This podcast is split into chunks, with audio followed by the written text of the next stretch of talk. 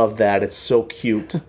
That's our youngest son, eight years old at the time, quoting Oprah Winfrey. Good job, Jeremiah. I'm glad I saved that video for seven years. Fantastic. Hi, everyone. Welcome to Sold for Soup. I'm Rich Whitman. I'm sitting here with my wife and beautiful co host, Jennifer Whitman. So, if you haven't figured it out, this is episode number five, a bread episode titled I Love Bread. I love bread. We do. And Oprah Winfrey loves bread. That was, uh, if you don't remember, that was a Weight Watchers commercial from back in the day when we all figured out that avoiding bread helps us lose weight. so we're gonna we need to talk about that today. Bread is mentioned a lot in the Bible. In fact, it's mentioned 492 times. Bread is a symbol of God's life sustaining provision, has a variety of meanings and symbolisms throughout Scripture. I get asked this question a lot because when people ask what they need to do to lose weight, oftentimes one of the biggest recommendations I have is avoid white sugar, white flour products. So bread is right up there. And then I get this pushback like, why is it mentioned so much in the Bible if we're supposed to avoid it? That is a great question. Not only was bread a staple food in the Bible, but it carried great significance in the life of Jesus. Bread also represented the relationship between God and the Israelites, and then in the New Testament between Jesus and his followers. Wow. Wow is right. Hopefully, that gives our listeners a better understanding of why bread carries such a significant weight in Scripture. The Hebrew word for bread is lechem. It is referenced in 30 of the 39 books of the Old Testament. Then in the New Testament, one of the more significant references is Jesus himself proclaiming that he is the bread of life. John 6:35 Jesus said, "I am the bread of life. Whoever comes to me will never be hungry again." Jesus, the bread of life, was born where, Jen? uh, Bethlehem. Correct. And the word bet means house, and the word lehem means bread. So Bethlehem or Bethlehem means house of bread. so it's cool. interesting that Jesus, who proclaims to be the bread of life, is born in a town who's called the house of bread. Wow.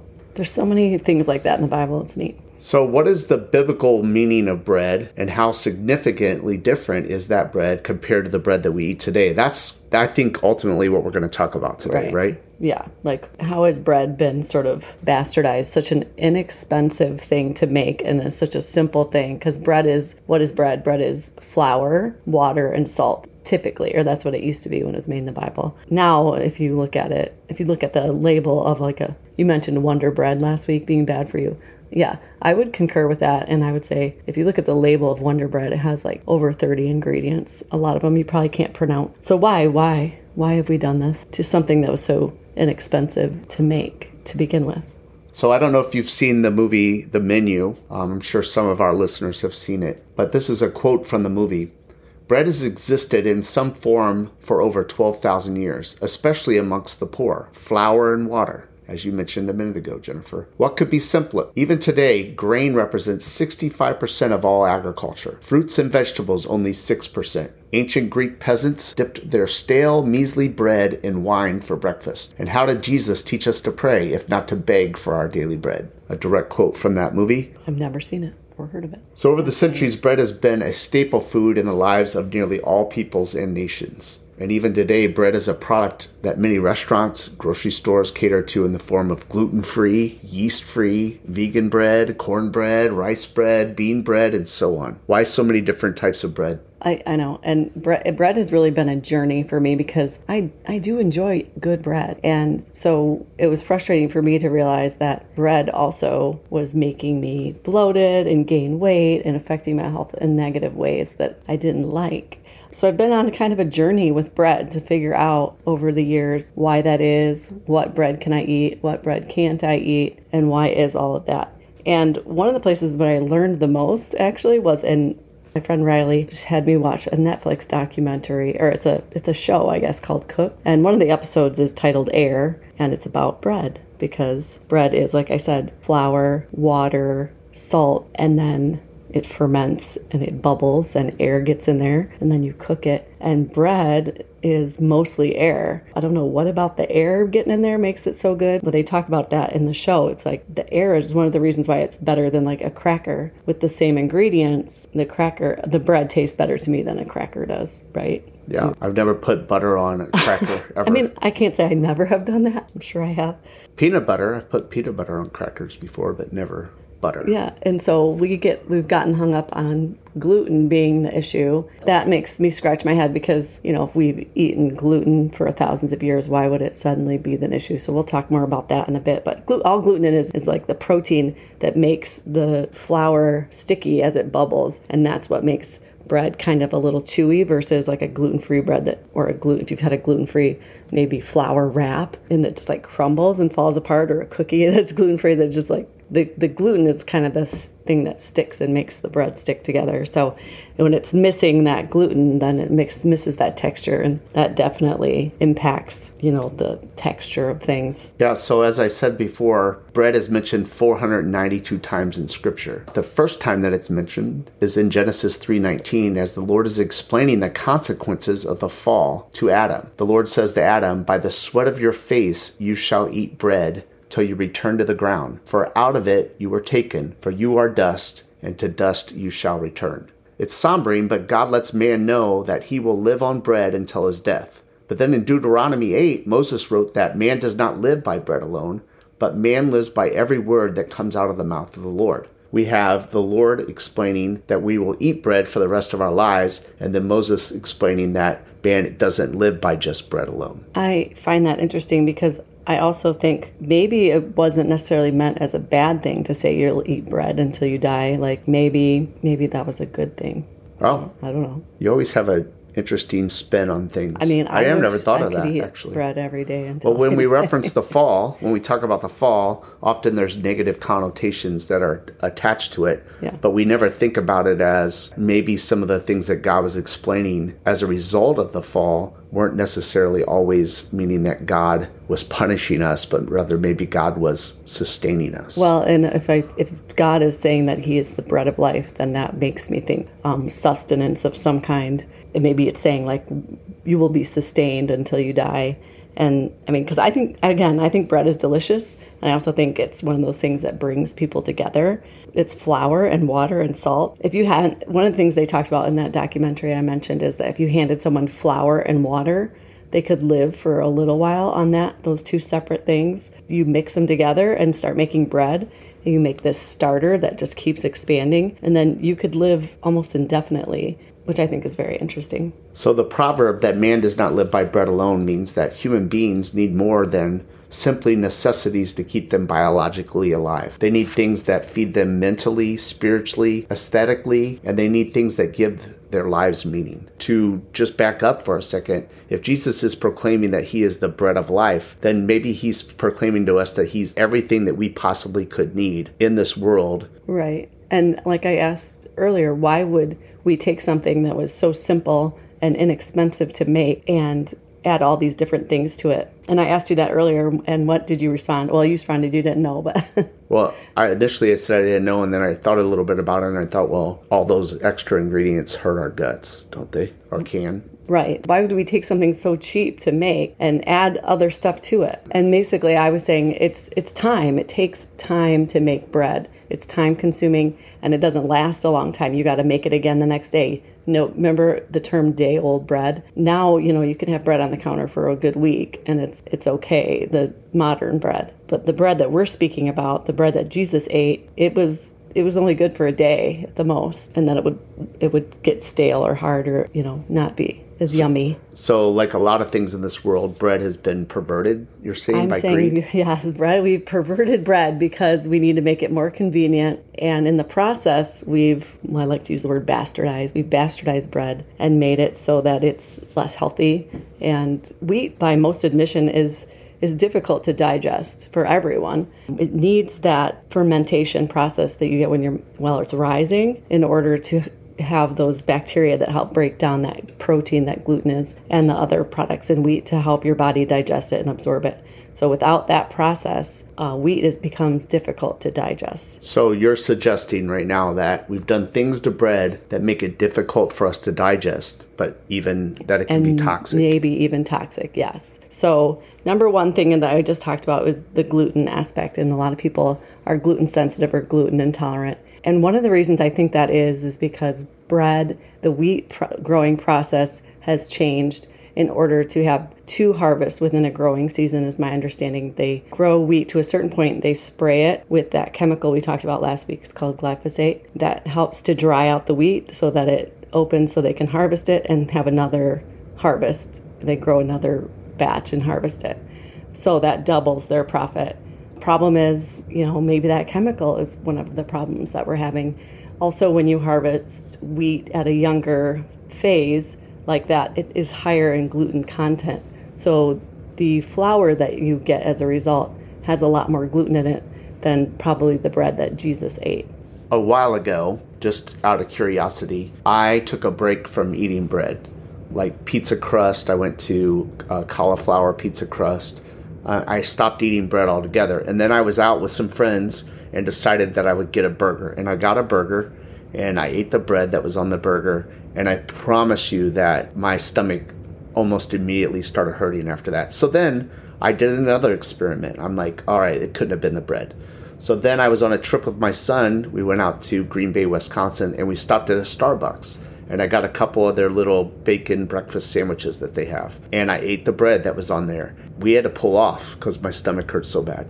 I honestly think that there is something to be said about that. And maybe your body over some time, and again, I'm not no expert on this, but maybe your body over some time, if you give up something and then you try to reintroduce it to your body, your body's not accustomed to it or used to it. So it, it fights it. I don't know. I think that our bodies are pretty resilient, but I think that your body can let you know when something's toxic for you. So so we said, could it be that the gluten content is just too high in the way that this wheat is processed now? Could it be the chemical on it that your body is sensitive to?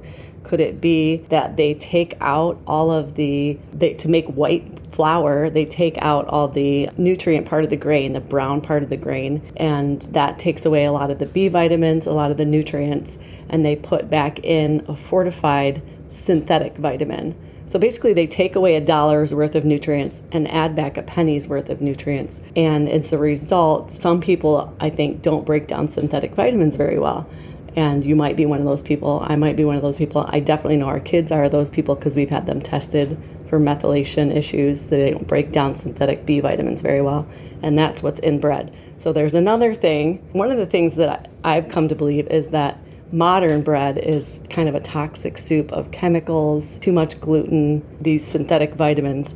Whereas if I have a sourdough bread that is fermented and baked the way it's supposed to be, it I actually can eat that without any problems. I don't it doesn't bother my stomach the way I don't get gassy. Sorry to be oversharing, but So we can for sure say this that the bread that Jesus ate and the bread that was introduced in the Bible did not have those chemicals in it, probably did not respond or react to people's insides the way that the bread does now. that's what I believe, yes.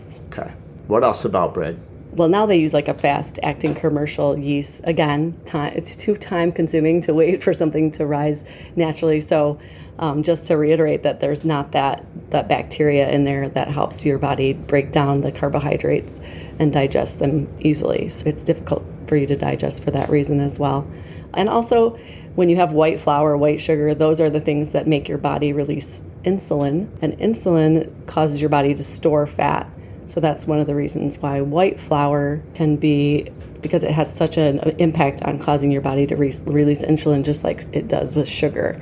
It's all carb. There's no fiber there. There's nothing to kind of buffer that. So you will tend to store fat more easily when you're having white sugar and white flour a lot. So bread is a living thing. It's alive. It should be, yeah. Just like Real bread, yes. Wonder bread, no. Okay. Let's bring all this together with regards to scripture. So, John chapter 1 mentions how in the beginning the Word was with God and the Word was God. He culminates this in verse 14 as he states, And the Word became flesh, living, and made his dwelling among us. We have seen his glory, the glory of the one and only Son, who came from the Father, full of grace and truth. John understands that this word, which man lives by from Deuteronomy 8, is Jesus the Messiah. He is the Word of God. He became flesh. This understanding of the Word, the flesh, the bread, it comes together in Jesus' testimony of himself. Jesus says, I am the bread of life. I am the living bread that came down from heaven. If anyone eats this bread, he will live forever. Jesus is the Word of God. He is the Word made flesh. He is the Messiah in whom we live, move, and have our being. What two things do men live by? Bread and bread. Our bodies eat it only to die, the bread of the ground. Our spirits eat it to live forever, Jesus, the Word of God and the bread of life. And I think that that's a beautiful portrayal of how we we need to spend time with our relationship with God. We need to spend just like you have to spend time making bread, and it requires consistent attention in order to be- reap the benefits of it. The same as your relationship. Next week, we're going to talk about sowing and reaping. I always want to go, whatcha, whatcha? So that's what I think I'm going to start doing. I'm going to be like, whatcha, whatcha know about Whatcha know? sowing and reaping? Because are you singing a Beastie Boys? Yeah, I'm song right mixing? Beastie Boys with, uh, With Morgan, Wallen. Yeah. Somebody needs to make that mashup. Oh no, make it someone's going to steal that idea from me. so, You're what do you know about sowing and reaping, Jen? I know that you reap what you sow. I know I like to, I dabble in gardening. And when I put effort into it and pay attention to what's happening, I get more stuff out of my plants than if I forget about them. So last year, the previous to last summer, our garden was in the back of the yard. And then It didn't get much attention. it doesn't get much attention back there. And I don't like dragging the hose back there to water it. So it just gets ignored and I don't weed it. And I don't see when stuff is ready. So I moved it. Someone told me that the best place for your garden is in the shadow of the gardener or something like that. So I was like, okay, it needs to be where I see it every day. So I moved it up like closer to the fence. And I actually think it's really pretty. I like looking at it and I take care of it more. And I got more tomatoes and we had like a salad garden. It was fantastic. So I don't know if we're going to talk about anything like that, but that's what I know. Cool. And what was your favorite thing from last week? You weren't there, but I went to see John Crist, the comedian, in Grand Rapids with my sister's family for her birthday. Happy birthday, Marla. And it was hilarious. What was your favorite thing? Um, my favorite thing from this last week was probably hmm. Did you not think about this? I didn't really think about it, but I think my favorite thing from this last week was just all the time that we've been spending together um, as a family. We haven't been going out to eat a lot. I feel like that when we go out to eat, we have less conversation. We don't spend as much time like talking to each other. But when we're at home and we're sitting around our own table, we spend more time together. It's much more quality time. We kind of have like a no phone at the table kind of thing at home, whereas when we're out to eat, Everyone's on their phone. people tend to, we order and then we sit there and then people go on their phone. Yeah. So anyway, definitely the time that we spent together and eating at home, I just feel like it's so much better for us, and we spend way less money eating Way less at money. home. It's, eating out is expensive. Yeah. So And that, they use really toxic oils when you eat out.